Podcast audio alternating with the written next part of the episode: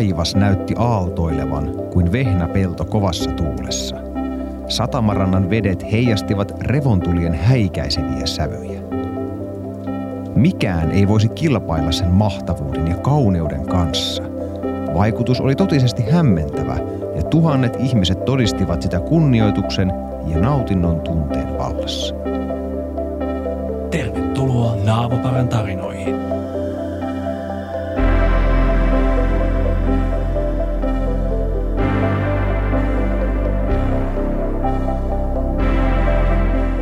Myös tämän Naavoparan tarinat erikoisjakson meille ja teille tarjoaa Kääpä Mushrooms. Kääpä Mushrooms on aivan mahtava yritys Karjalohjalta. Taitaa olla tällä hetkelläkin Karjalohjan suurin työllistäjä juuri näiden pakurikääpien kasvattamisessa ja näiden tinktuurojen tekemisessä näistä pakurista ja muista tällaisista lääkinnällisiä ominaisuuksia omaavista sienistä.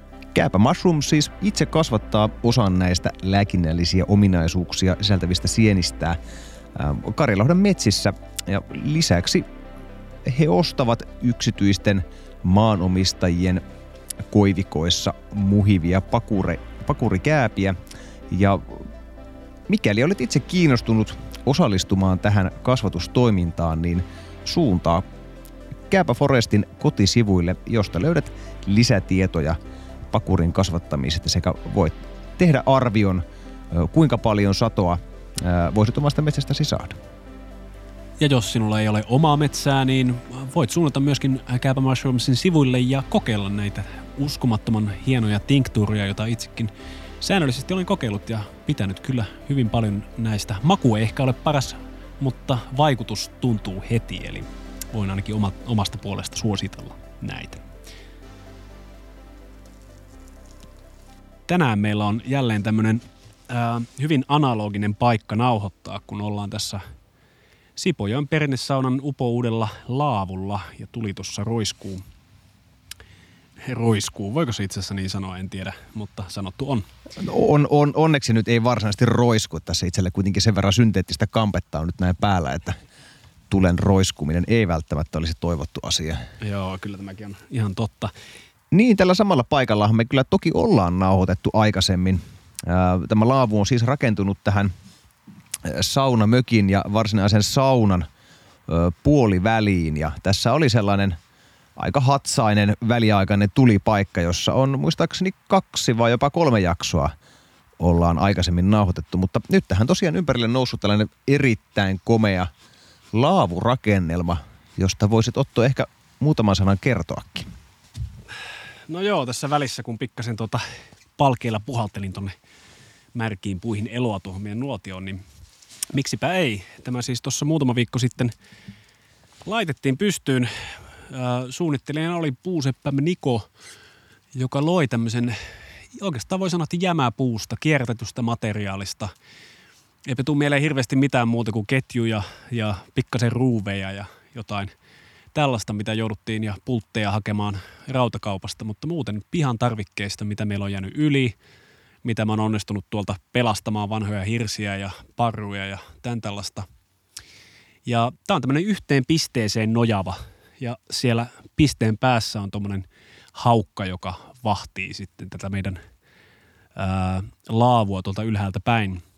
Hiukkasen vaikea kuvalla sanoin, eli kyllä mä suosittelen käymään täällä Sipojoen pernissaunalla ja istahtamaan itse tänne laavun suojaa, jos täällä päin Suomea asuu. Tästä on hyvin nopeasti tullut mulle tämmöinen vähän niin kuin pakopaikka lähellä kotia. Eli tämä on semmoinen paikka, mihin saatan pistää ihan pienet tulet ja tulla ihan vaan niin kuin yön pimeyttä ää, arvostamaan. Koska täällä nyt kun ollaan marraskuussa, niin se todella tuntuu. Se on niin kuin sellainen todella pimeä peitto, joka kietoutuu ympärille ja se pieni valonlähde täällä pimeydessä on sitten tuo nuotio tuossa keskellä. Ja olet selkeästi myös tehnyt pieniä raivaustöitä tuon naapurissa asuvan esoteerisen maantieteilijän kanssa, joten tuonne alhaalla virtaavaan Sipojokeenkin on lä- lähes, lähes tuota estymätön näkymä. Täytyy sanoa, että tällä hetkellä tuo joen tila on sangen surkean näköinen, sillä se virtaa tuollaisen sumean maitokahvin värisenä ja hyvin vähävetisenä tuolla Jokilaakson pohjalla. Joo, kyllä, mutta vettä on hiukkasen enemmän kuitenkin kuin kesällä, jolloin se oli tuollainen niin kuin alle polven mittainen. Tämä on myös hyvä paikka tälle nimenomaiselle aiheelle. Mä mietiskelin tätä hiukkasen, koska meillähän oli tarkoitus mennä tuohon tuota, ää, muutaman sadan metrin päähän Hinspyn kylän, kyläkeskustaan lähelle, jossa on tuommoinen vanha muuntaja rakennus, kivirakennus. Ne on hauskan näköisiä, niitä on pari täällä Sipoossa ja ää, se olisi ollut sinänsä kuvaava, mutta nyt kun mä mietin, niin itse asiassa mä pidän tästä paikasta tosi paljon, koska nauhoitusvälineitä lukuun ottamatta tämä todella on analoginen paikka. Mm. Eli kun me lähdetään tämän päivän aiheeseen ja mietitään, että vaikka millaisia vaikutuksia voisi olla tällaisella tapahtumalla näinä päivinä, mihin tulemme viittaamaan kohta, niin, niin tota, jos mä istuisin täällä öö, niin kuin tulistelemassa, niin kenties en huomaisi paljon mitään. Tu- tunnelmavalot lakkaisivat toimivasta ehkä. Mutta Niin, kyllä, kyllä. Ehkä tota, saattaisi huomata, että jotenkin yhtäkkiä on aika hiljasta tuolla Söderkullan tiellä, mikä tuolla toisella puolella kulkee, mutta, mutta sinänsä analogiset paikat, niin niillähän on toki terapeuttisia vaikutuksia itsessään, mutta ne myös edustaa mun mielestä jotain suurempaa tämmöistä Mm. niin kuin, ää, ehkä selviytymiseen liittyvää juttua, kun siinä on vaikkapa laavulla just se tulipaikka ja se on vähän niin kuin suljettu sateensuojassa ja näin. Ja sen takia me tänne vetäydyttiin tänään, kun vähän tuolta taivaalta tikku tuota sadetta. No mä tuohon alkuun luin tuollaisen äh, kauniin kuvailevan tekstipätkän. Ja jos nyt et tietäisi tätä kontekstia, niin mi- mikä on ensimmäinen ajatus, mi- mikä sulle tulee tuossa tekstipätkästä? Mitä, mitä, mitä siinä ma- mahdettaisiin kuvata? No joo, se onkin hyvä kysymys. Öm, ehkä voisi olla vaikkapa semmoinen, että tuossa joskus menneinä aikoina joku on tullut tonne Oulun korkeuksille tuolta kaukaa rapakon takaa ja kaikeksi ihmetyksekseen nähnyt niin kuin voimakkaat revontulet Oulun taivaalla siellä, siellä tuota Oulun rannassa ja, ja tota, ää, olisi ehkä pistänyt vähän tämmöistä maustetta mukaan siihen niin kuin, ja kenties omia päänsisäisiä kokemuksia myös, niin ehkä jotain tällaista. Joo, totta, totta. Ky- kyllähän tuossa on, on sellaista tu- tunnetta, että siinä, siinä todistetaan jotain poikkeuksellista ja Mm. jotain, jotain sellaista, mitä, mitä tämä kirjoittaja ei ole aikaisemmin ikinä koskaan kokenut. Kyllä, ja niin kuin tässä tapauksessa erittäin hyvästä syystä. Tämä lainaushan oli San Francisco Chroniclesta, eli tosiaan Yhdysvalloista. Ja aika hämmentävää, että joku on nähnyt revontulia San Franciscossa. Eli jotain tosi erityislaatusta on täällä on tosiaankin tapahtunut. Kyllä. Tämän kyseisen luonnon näytelmän todistaminen oli mahdollista vuonna 1859 syyskuun ensipäivinä, kun ennen näkemättömän voimakas aurinkomyrsky ö, ravisutti maapalloa. Kyllä, tätä äh, kutsutaan yleisesti Carringtonin tapahtumaksi ja tämä Carrington oli siis astronomi, joka tuohon aikaan itse asiassa löysi aurinkopilkut. Ja äh, hänen mukaansa sitten nimettiin tämä tapahtuma. Tämä aurinkomyrsky itsessään on semmoinen, mikä on ihan mielenkiintoista, että esimerkiksi Yletäkin löytyy artikkeli. Toisinaan nousee esiin ja mä oon itse ensimmäisen kerran kuullut aurinkomyrskyistä no ehkä kymmenkunta vuotta sitten, vähän reilu. Ja tota, sitten on niinku tasaisesti palannut aina tähän aiheeseen uudestaan. Ja sitten kun mietittiin aihetta naavaparan niin meillähän on ollut tämmöisiä mysteerejä ja katastrofeja. Niin kuin viimeisin oli tuo vi- vuosi sitten kesällä nauhoitettu Estonia-jakso. Mutta tällä kertaa me ollaan puhumassa sellaisesta katastrofista, joka on hyvin aikaan sidottu ja nimenomaan meidän aikaan. Joo, se pitää paikkansa. Mutta ennen kuin mennään tähän nykyaikaan, niin eh, pidättäydytään tuossa herra Carringtonissa vielä. Hän on tosiaan oli näitä pioneereja, jotka kaukoputkellaan tutki näitä auringon pilkkuja. Ja hän itse asiassa on piirtänyt näitä auringonpilkkuja ylös. Ja hän oli, hän oli tutkimassa näitä au- auringonpilkkuja tosiaan täällä kaukoputkellaan, kun hän huomasi tämän poikkeuksellisen suuren koronapurkauksen. Ja, ja hän, hän kirjoitti sen ylös, mutta ei kiinnittänyt siihen, siihen sen, sen, sen suurempaa, suurempaa huomiota. Näitä purkauksia ei juuri, juuri tunnettu eikä, eikä, eikä tiedetty, minkälaisia seuraamuksia niistä, ni, niissä, niistä voi, voi tulla. Kunnes sitten seuraavana päivänä, noin vuorokauden kuluttua, alkoi tapahtumaan. No joo, siellähän oli äh, Yhdysvalloissa esimerkiksi moniakin äh, aikalaiskuvauksia, jossa muun muassa oli yhtäkkiä äh, ollut vain täysin valoisaa keskellä yötä. Ja muun muassa työmiehet olivat aloittaneet, menneet normaalisti työmaalle ja aloittaneet työt, kunnes jossain vaiheessa havahtuneet siihen, että hetkinen, nythän on yö vielä, mitä ihmettä. Jo yksi tämmöisen kuvauksen luin, missä, missä tällaiset muurarit – olivat tuota heränneet, heränneet yöllä ja, ja lu, luule, luuleet, että, että tosiaan aamu, aamu on koittanut ja pakanneet tavaransa ja lähteneet hommiin ja tehneet jonkun aikaa töitä, kunnes, kunnes olivat huomanneet, että ei helkkareet, kellohan on vasta yksi yöllä. Mutta, mutta taivaan rannassa oli silti kajastanut outo punainen valo. Joo, monethan sanovat siitä, että se va- näytti vähän siltä, niin kuin taivaanrannassa olisi ollut valtava ää, tulipalo. Ainakin aluksi se oli semmoinen punertava. Ja, ja sitä, sitä toki epäiltiinkin aluksi, että joku valtava tulipalo on siellä palamassa, mutta sitten aika pian tämä punainen valo muuttui vihreäksi. Ja itse asiassa tämä revontulten tanssi alkoi siellä taivaalla ja näitä revontulihan nähtiin jopa Kuubassa asti. Eli, eli arvon kuulijat voitte kuvitella kuubalaisia katsomassa taivaalle – kun, jos muistatte, kun olette itse nähneet Lapissa vaikka revontulia ekan kerran, mutta nyt puhutaan niin kuin suorastaan trooppisesta ympäristöstä. Eli äh, ihmiset tietenkin luontaisesti heti alkoivat hakea selitystä siitä, mikä heidän maailmankuvassa tuohon aikaa oli. Eli, eli että nyt on tuomionpäivä saapunut ja Jumala tulee hakemaan omansa taivasten valtakuntaan. Mm. Joo, muistan lukeneeni yhdestikin ty- tytöstä, joka, joka menetti järkensä tämän tapahtuman johdosta, eikä, eikä enää, enää, enää palautunut osaksi normaali, normaalia yhteiskuntaa. Juuri näin, hänet sulittiin äh, vanhanmalliseen hullujen huoneeseen tämän, tämän seurauksena. Eli äh, ihmisillä ei sanalla sanoen ollut mitään hajua, mitä hitto on tapahtumassa, mutta paljon muutakin alkoi yhtäkkiä tapahtumaan. Ja se, mistä, missä oli niin kuin erityisen äh, hälyttävä tilanne, oli varhaiset nämä lennätin linjat. Niin, se, oikeastaan muita elektronisia laitteitahan siihen aikaan ei, ei juuri ollut, mutta tämä lennätin verkosto oli olemassa. Ja sehän toimi sillä tavalla, että, että molemmissa päissä oli tällaiset ö, akut, patterit, joka, jotka sitten, jonka virralla se viesti sitten, sitten kulki. Ja, ja tuota, nämä lennätin asemien käyttäjät raportoivat, että he olivat saaneet niin ensinnäkin sähköiskuja sen, sen lennätin äh, sähköttimen kautta, mikä on semmoinen, metallipala, mitä, mitä napsutetaan ja sillä tavalla sitä morsekoodia sitten lähetetään linjan toiseen päähän. Ja toinen jännä havainto oli se, että he pystyivät käyttämään näitä Lennetin linjoja, joko ne eivät toimineet laisinkaan, tai sitten he pystyivät käyttämään näitä Lennetin linjoja ilman, että se akku oli kytketty. Kyllä. Ja vielä hurjempaa todistettiin rautatietyömailla, jossa nämä rautatiepalkit alkoi säkenöimään. Ja sieltä myöskin oli mahdollista saada ilmeisesti sähköiskuja. Eli Eli aikamoinen jonkinlainen paukku on, on tota räjähtänyt.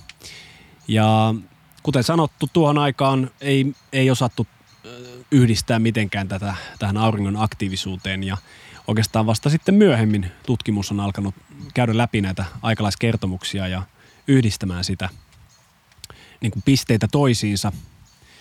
Ja on tosiaan huomattu, että ää, auringon aktiivisuudesta riippuen – aurinko voi ikään kuin röyhtäistä tällaisia ähm, plasmapurkauksia, jotka sitten suuntautuu auringosta ulospäin. Ja jos nyt tällaista todella surkeaa vertauskuvaa yritetään hakea, niin se on kutakuinkin jotain sellaista kuin voisitte kuvitella tämmöisen jonkun, jonkun kaverin tota, keskelle ää, jääkiekkokenttää. Ja sitä jääkiekkokentän reunaa luistelee semmoinen kaveri – kaveri, tota, jolla on sitten tämmöinen pieni marmorikuula siellä kypäränsä sisällä. Ja sitten tämä yksi kaveri, joka siellä keskellä on, hänellä on iso magnumi kädessä ja hän pyörii, pyörii, pyörii silmät kiinni ja jossain vaiheessa laukaisee sen.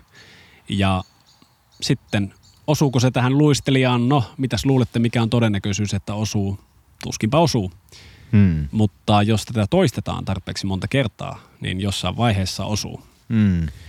Ja tässä vertauskuvassa toki tämä luistelija, no jätettäköön hän nimeämättä, mutta tämä ää, pieni marmorikuula on tämä meidän rakas sininen planeettamme ja kypärä on sitten meidän suoja. Eli meidän magneettikenttä, Hmm. joka vastaanottaa näitä plasmapurkauksia säännöllisin väliajoin ja ää, se, miten me nähdään se täällä, on tosiaan ää, remontulina. Eli osuessaan sitten ilmakehään aiheuttaa tällaisia pienempiä purkauksia ja se sitten näkyy tällaisina vihreän ja violetin ja punaisen sävyinä. itselleni auttoi huomattavasti tuota ymmärtämään tämän ilmiön voimakkuutta se, että muistan yhdestä lähteestä, lähteestä lukeneeni, että tämän räjähdyksen voimakkuus on suurin piirtein sama, jos, jos kaikki maapallolla olevat ydinlataukset räjähtäisivät yhtä aikaa ja se kerrottaisiin viidellä kuudella tuhannella. Kyllä siis aivan ällistyttävän kauhea voima, mikä voi olla silloin, kun tämä kohdalle osuu. Ja se, miten vaikea auringolla on osua juuri meihin, sanotaanko näin, ää, on, sit, sitäkin on syytä hiukkasen pohtia, koska siis ää, jotta tällainen purkaus ylipäänsä tulisi siihen pisteeseen, että se pystyisi vaikka vaikuttamaan meidän sähköverkkoihin, niin ei ainoastaan sen pidä osua juuri oikeana, niin, kuin, äh, niin oikean aikaan äh, sen suhteen, miten aurinko kiertyy, niin myöskin sen suhteen, miten maa kiertyy. Mm. Eli tässä kun näitä katsotaan, näitä hi- historiallisia kuvauksia tällaisesta, niin niitä on löydetty siis äh, Kiinasta 1500-luvulta, äh, muistaakseni Belgiasta 1700-luvulta, Mm. ja hyvin usein ne on tämmöisiä aika paikallisia. Ja meillä on itse asiassa todistus tällaista purkauksista, jotka on kyenneet niin kuin pasauttamaan ö, mäsäksi noita meidän sähkön jakelukeskuksia, niin muun muassa Malmöstä ö, muutaman kymmenen vuoden takaa ja Kanadasta, Ottavasta, taisi olla vielä tämän vuosituhannen puolella, olisiko ollut 2003. Mm. Mennään vähän myöhemmin noihin vaikutuksiin, mi- mikä tällaisella purkauksella voisi olla meidän nyky- nykysähköverkkoon, mutta, mutta mainittakoon, että tuossa Kanadan tapauksessa sähköverkko oli, oli poissa käytöstä niin kuin, siis muistaakseni yli viikon ajan, Kyllä, kyllä. kunnes se saatiin korjattua. Ja, ja tämä, tämä Carringtonin, Carringtonin ähm, tapaus niin voimakkuudelta niin, niin kymmeniä, kymmeniä, jos ei jopa satoja kertoja voimakkaampi kuin, kuin nämä, nämä aikaisemmat mainitut tapaukset. Joo, juuri näin. Ja täl, näillä itse asiassa ur- purkauksille on olemassa tämmöinen mitta-asteikko, mutta en ole sen asiantuntija. Sen vaan muistan, että kun näitä on mitattu ja katsotaan tuollaista, heitetään nyt sanotaanko hatusta, että on ollut kyse jostain kahden 300 tämän ää, mittakertoimen mukaisista, niin Nano Tesla oli muistaakseni tämä Aa, mittayksikkö. no, Joo, kiinnostava. No joka tapauksessa, ää, niin Carringtonin tapauksessa puhutaan ehkä sitten seitsemästä kahdeksasta tuhannesta, eli, eli todellakin joitakin kymmeniä kertoja, mutta ää, voimakkaampi, mutta se onkin tässä se mielenkiintoinen, mitä tuossa aikaisemmin mainitsin just tuosta aikaan sidot, sidotusta purkauksesta, että koska meillä on näitä aikalaiskertomuksia vaan ehkä 500 vuoden ajalta, niin me ei voida tietää, kuinka monta kertaa tällainen on iskenyt ja kuinka usein sellainen iskee. Mm. Ja esimerkiksi onko mahdollista, että purkaus olisi joskus ollut vielä huomattavasti suurempi kuin mitä se oli tässä Carringtonin tapauksessa? Niin jotain arvioita ja spekulaatioita on, on toki olemassa, mutta palataan niihinkin sitten tuolla löylyjäsenten puolella.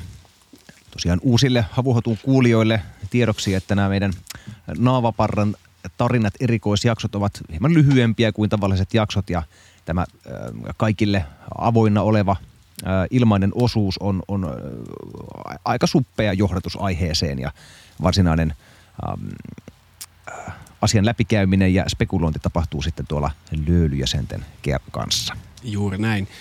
Äh, mutta kun ollaan täällä Carringtonin tapauksessa, niin mä ehkä haluaisin kuitenkin käyttää myös aikaa hiukan sen pohtimaan sitä, että äh, miten ikään kuin vahva tai äh, kestokykyinen, kestävä yhteiskunta on sellainen, missä ei ole vielä sähköverkkoja. Hmm.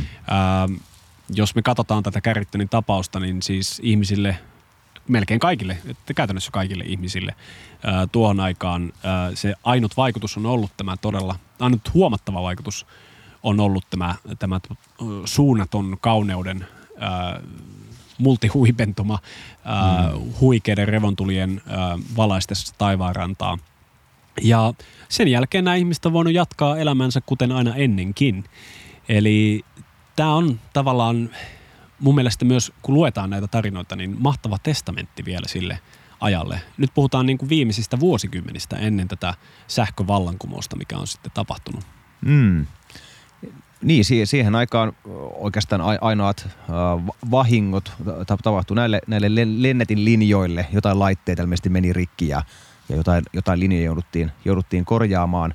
Ja, ja ilmeisesti jonkulla, siihen aikaan jo, jonkun verran liike-elämä myös käytti tätä lennetin linjaa, joten jo pieniä taloudellisia vaikutuksia tällä oli. Mutta nykypäivänä tällaisella tapahtumalla voisi olla aika erilaiset vaikutukset. Kyllä erilaiset. Tosin luulenpa, että sähkötekniikan tutkinnon voisi tarvita siihen, että ymmärtää, että miksi vaikutus ei jakaudu tasaisesti kaikkialle maailmaan. Mm. Ähm, tämä tämmöinen niin yhteiskunnan resilienssi, olisiko tämä nyt sitten se sana, mitä, mitä käyttää, niin on semmoinen teema, mikä on meikäläistä kutkuttanut tosi pitkään, koska mm. vähintäänkin tälleen parikymppisestä, jolloin – kiinnostuin kovasti tällaisista niin kuin end of the world as we know it äh, skenaarioista, niin, niin tämä oli yksi niitä ensimmäisiä, jotka tuli vastaan. Ja silloin tavallaan siinä iski semmoinen aika niin kuin toivottomuus. Faktahan on se, että kun se purkaus sieltä lähtee, niin meillä on noin 48 tuntia aikaa ennen kuin se saavuttaa maan. Mm. Ja se tietämättömyys, mikä näillä 1800-luvun ihmisillä, vaikka olisikin ollut sanotaanko 20-30 vuotta niin kuin eteenpäin, eli että alkaisi olla jo sähkövaloa siellä sun täällä ja näin, niin, niin se, että hei tällaista tiedä, niin mä en ole varma, että onko se mikään niin kuin surkea juttu, että hei tällaista tiedä. Jossain vaiheessa, kun mä tutkin tätä, niin mulla itsellä tuli vähän mieleen, että hitto, mä en ehkä olisi halunnut tietää tästä yhtään enempää, koska se on tavallaan oikeasti aika toivoton skenaario. Eli mikä näiden purkausten siis niin kuin tapa vaikuttaa on se, että ää, miten se osuessaan tuohon magneettikenttään, niin se kysymys siitä, että ää, kykeneekö se läpäisemään sen ja missä mitassa. Mm. Mutta osuessaan maahan tuommoinen energiapurkaus ää, ei ole mikään ihme, että sähköverkoilla on isoja ongelmia kestää tätä. Sähkö on suuri voima. Itse asiassa sähkön niin kuin, toimintamekaniikkaa tutkimalla voi yllättäen ymmärtää tosi paljon siitä, miten ylipäätänsä meidän tämä kosmos toimii. Mm. Ja tämä niin kuin sähkön liike avaruudessa on, on näin huikein kiehtovia teemoja. Ja se, mitä itse kysyin itseltäni usein, oli sitten se, että entäpä jos nämä Carringtonin tapauksen aikaiset ihmiset olisi hiukkasen aikaisemmin tajunnut, että millaisia riskejä sisältyy siihen, että sähköistetään koko maa, maailma. Ja olisivatkohan ne osanneet paremmin varautua? Olisiko meidän sähköinfrastruktuuri tosi erilaista tänä päivänä jos tästä tapauksesta oltaisiin voitu ottaa oppia. Mitä sä luulet, Jonas? No osittainhan tuosta on otettu oppia, mutta ei se missään nimessä ole ollut määräävä tekijä, kun näitä sähköverkkoja on, on, on suunniteltu. Um, kohta käydään vähän tarkemmin läpi sitä, että miten meidän kotosuomen sähköverkko käyttäytyisi tällaisessa, tällaisessa tapauksessa. Ja, ja siellä asiantuntija sanoi, sano, että että tuota, tämä asia ei varsinaisesti ole ollut niin kuin prioriteetti, kun sähköverkkoa on suunniteltu, mutta vahingossa on tehty sellaisia ratkaisuja, jotka, jotka tuota, luultavasti toimisivat myös tässä tilanteessa. Kyllä, luultavasti. Sehän on iso ongelma, että kun tämmöisiä mallinnuksia näistä aurinkomyrskyistä on tehty, ja kyllähän näitä on syytä tehdä, koska satelliitit on esimerkiksi hiukkasen isommassa vaarassa kuin mikään täällä maan päällä, mm. niin heillä on tietynlaisia tällaisia tietokoneohjelmia, joilla he voivat ajaa simu, simulaatioita. Ja tähän asti on ollut myöskin ongelmana, että kun on yritetty simuloida tällaista Carringtonin tapauksen tasoista aurinko- tai plasmapurkausta, niin ne ohjelmat on kaatunut. Eli ne ei ole kykeny, kyennytkään simuloimaan sitä, että mitä kaikkea voisi tapahtua sen seurauksena. Mm. Mutta kuulemma nyt aletaan lähestyä semmoista laskentatehoa, että se kykenisi ää, tästä jotain meille kertomaan. Ja se, se, se tietenkin kertoo omaa kieltään meidän sähköverkkojen monimutkaisuudesta. Eli mehän Intiassa matkanneena esimerkiksi tiedetään, että siellä on todella sähköverkko, mutta millainen? Se, ne johtokimput siellä niin kuin katujen yllä, kenties muutaman metrin korkeudessa, lähtien siitä vaikkapa ydinvoimaloiden hyvin hienostuneeseen sähkötekniikkaan mm. ja kaikkea tältä väliltä. Eli tällaisen simuloiminen on kyllä varmasti aikamoinen pääsärky. Ja faktahan myös se, että vaikka aurinkoa on tutkittu tieteellisesti nyt se 200 vuotta ja, ja, ja tutkimus on jatkuvasti kehittänyt ja, kehittynyt ja olemme saaneet uutta tietoa, niin ei me silti lopulta ymmärretä, että mikä pallo se tuolla meidän, meidän tuota elämää täällä ylläpitää. Minä, me, minä uskon, että me ei lopulta ymmärretä auringosta ihan hirveästi loppupeleissä. Joo, mä oon tästä samaa mieltä ja, ja tässä moni toki väittää, että ymmärretään, mutta ja lasketaan myös auringon syklejä, aktiivisuussyklejä ja näin poispäin ja jonkinlaista säännönmukaisuutta sieltä on löydettävissä, mutta ää, jos tämä olisi, jos aurinko olisi kyettävissä niin kuin ikään kuin mallintamaan sen toiminto, niin ää, eihän meillä sitten olisi mitään tarvetta vaikkapa lähettää tällaista NASAn satelliittia sinne kuvaamaan suoraan aurinkoa. Tämä on siis tehty äh, ihan vastikään mun mielestä tällä vuosituhannella. Ja, ja sen tarkoitus on siis antaa meille tämä ennakkovaroitus, joka mm. on tosiaan, las, niin kuin sanotaan, on laskettu, että noin 48 tuntia. No ennen kuin siirrytään tuonne löylyjäsenten puolelle, niin keskitytäänpä tuohon asiaan hetkeksi, koska sitä itsekin mietin eilen, kun valmistauduin tätä jaksoa varten, että ensinnäkin, että miten itse toimisin, jos nyt saisin tollaisen viestin, että noin, noin vuorokauden kuluttua sähköverkko tulee ajatumaan alas. Ja, ja tuota, ei, ei, kukaan ei osaa arvioida, että, että kuinka pitkään se katkos tulee kestämään ja että ja että mitä, mitä kaikkea lopulta tulee tapahtumaan. Mitä, mit, mitä tekisit? Se, se, se, on, se on aika, aika, tota, aika jännittävä tilanne. Joo, ja tämä on nimenomaan se kysymys, mikä sitten näistä omista tutkimuksistani kymmenkunta vuotta sitten nousi esiin. Ja, ja täytyy sanoa, että niin kuin, sitten olen käyttänyt aika paljon aikaa pohtiakseni, että mitä todella tekisin. Mm. Um, Ensimmäinen kysymys on tietenkin se, että, että saataisiko me ylipäätään tätä tietoa ajoissa? No joo. Va, vaan miten, mit, miten esimerkiksi niin kuin valtion johto, johto tai, tai tuota, eri, eri valtioiden johdot, y, YK esimerkiksi, suhtautuisi tä, tä, tällaiseen. Että mä luulen, että siellä voisi olla hyvinkin niin kuin painokkaita äänenpainoja sen puolesta, että tästä ei pitäisi kertoa ihmisille, mm-hmm. ko, koska se äh, saisi, sais, mitä, mitä luultavimmin aikaan aivan massiivisen paniikin. Ja, ja jos nyt ihmiset on tyhjentäneet tavarataloja pelkästään niin kuin tiedosta siitä, että, että joku virus on saapunut kaupunkiin, niin mitä, mitä sitten tällainen auringonpierasu? Niin, sepä onkin hyvä kysymys. No ensinnäkin tuohon, että saataisiko me tietää. Uh, mä luulen, että meillä on tähän aikaan niin paljon ihmisiä internetissä, jotka katsoo aurinkoa joka päivä monta tuntia. Mm. Siitä löytyy siis ihan live feedi, jos haluaa katsella kun aurinko toimii. Mm, niin, ja, moni, moni ei-valtiollinen ö, taho myös tarkkailee aurinkoa. Joo, juuri näin, ja heillä on oma tutkimuksensa ja pitkään kestänyt. Tämähän on taas tämmöinen kulttuuri juttu, koska Amerikassahan tämä ei ole mitään esoteerista tietoa, vaan jatkuvasti ö, esille. Ja itse asiassa Amerikan kongressi taisi ö, hyväksyä lain 2008, jossa tämä tämmöinen skenaario on, on otettava huomioon vaikka monet sen jälkeen sanoo, että se raportin lopputulemat oli pikkasen liioteltuja, niin se on ainut maa maailmassa, missä on tämmöinen laki paikallaan. Ja, ja siellä tietenkin taustalla on hirveän paljon sitä, että Amerikan kristityt on sieltä 1800-luvulta asti odottaneet sitä lopun aikaa. Ja he ovat kyllä Noan tarinan lukeneet ja, ja jotenkin se, se osuu heille johonkin semmoiseen syvään psykologiseen hermoon. Ja sen takia monet tämmöiset aktiivisimmat tutkijat eri katastrofiskenaarioissa, äh, ehkä pois lukien äh, ilmastonmuutos, äh, on juuri, tai siis sanotaanko tämmöisissä äkillisissä katastrofeissa, mitä mm. on historiassa ollut ja mitä mahdollisesti on, niin on sitten ehkä, ei välttämättä fundamentalisti kristittyjä, mutta jotain sinne päin, jotka uskoo tämmöisiin lopun aikoihin. Ja vaikutuksesta tolleen, että jos me saatas tietää, jos vaikka sattuisi niin, että Yhdysvalloissa olisi joku tämmöinen herätysliikkeen kristitty pressana, niin hänellehän olisi varmaan hirveän tärkeää se, että hän saisi ihmisiä tämmöiseen Noan arkkiin.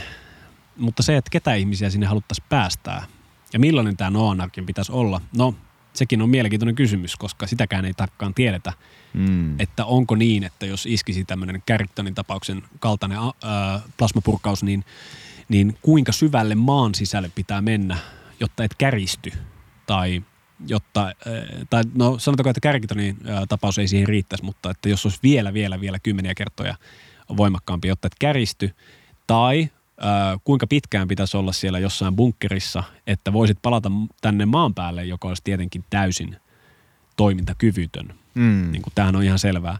Niin äh, se on hyvä kysymys, että menisikö vaikkapa Yhdysvaltain hallinto tämmöisen, heillä on tämmöiset äh, CG, eli continuation, continuation of government, valtion jatkuvuussuunnitelmat, jossa sitten presidentti roudataan sinne Valkoisen talon alla olevaan bunkerikompleksiin ja tietyt osavaltioiden ää, kuvernöörit ja heidän tietenkin suurimmat kampanjatukijansa kenties ja ketä nyt ovatkaan sinne määrittäneet, että sisään mm. pääsee. Ää, haluaisivatko he sanoa muille, että koittakaa pärjäillä ja tekisivät näin vai olisiko siellä joku tämmöinen niin pelastuksen teologiaa kannattava presidentti, joka päättäisi, että minä olen se Noa, joka ää, niin kuin pitää yhteiskunnan yllä ja minä tarjoan suojapaikat ja näin poispäin hyvin mielenkiintoinen kysymys. Mm. Mä ehkä haluaisin uskoa siihen, että, että niin kuin valtion johdossa sekä, sekä siellä että täällä tämä asia olisi otettu huomioon ja tästä olisi olemassa valmiit suunnitelmat, jotka vaan sitten otettaisiin käyttöön, kun, kun, kun tieto tällaista purkauksesta sitten tulee.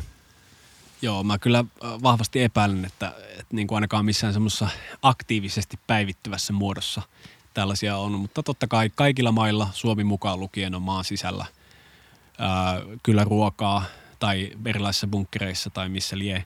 Mutta se keskeinen kysymys tässä on se, että miltä näiden suojien olisi tarkoitus ihmisiä suojella. Mm. Eli toisilta ihmisiltä, vaikka kenties niin kuin tappavalta annokselta säteilyä. Mm. Ja tässä varmaan tulisi tosi iso rooli ne tiedemiehet, jotka ensinnäkin – ää, arvioisivat sitä, että mihin tarkkaan aikaan se tulee iskemään, paljonko aikaa on. Ja sen lisäksi myöskin sitä, että mitä tulee tapahtumaan, kuinka voimakas se todella on ja todennäköisyydet niin kuin tämän taustalla. Ja se, mm. että voitaisiko tämmöistä keskustelua käydä, koska aika olisi todennäköisesti vain 48 tuntia, jossa vertaataisiin eri tiedemiesten malleja ja katsottaisiin, että mikä näistä on uskottavin ja sen mukaan suhteutettaisiin se ää, sitten vastaus. Koska jos tämä olisi heikompi lopulta kuin vaikka tämä Carringtonin tapaus, niin saattaisi olla hyvin, että riittäisi, että me onnistuttaisiin yhdessä maailman kansalaisina sulkemaan sähkölaitteet siksi aikaa, hmm. kun se ää, plasmapurkaus vaikuttaa meidän ilmakehässä. Mutta nyt meidän intro on jo venynyt suunniteltua huomattavasti pidemmälle, joten, joten laitetaan tämä maksuton osio tässä vaiheessa pakettiin. Äh, jos tämä aihe nyt jäi kovasti kutkuttamaan ja haluaisit ehdottomasti kuunnella tämän loppuosion tästä jaksosta, niin suunta osoitteeseen havuhattu.fi kautta liity, josta voit, jos, jossa voit hankkia itsellesi – pääsyoikeuden näihin täysipitkiin jaksoihin. Kyllä, kiitos siis teille, jotka jäätte nyt tässä vaiheessa pois. Ja, ja tuota, tuolla löylyosion puolella tosiaan jatketaan sitten näihin skenaarioihin, mitä ää, voisi tapahtua tosiaan tänä päivänä. Miten se tilanne etenisi. Kenties ei tunti tunnilta, mutta ehkä 12 tuntia kerrallaan. Ja sen lisäksi myös voitaisiin palata tonne noin reilu 12 000 vuoden taakse erääseen historialliseen tapahtumaan. Oikein mukavaa alkanutta talvea siis tällä pysäkillä pois jääville ja me jatketaan löylyjäsenten kanssa. Thank you.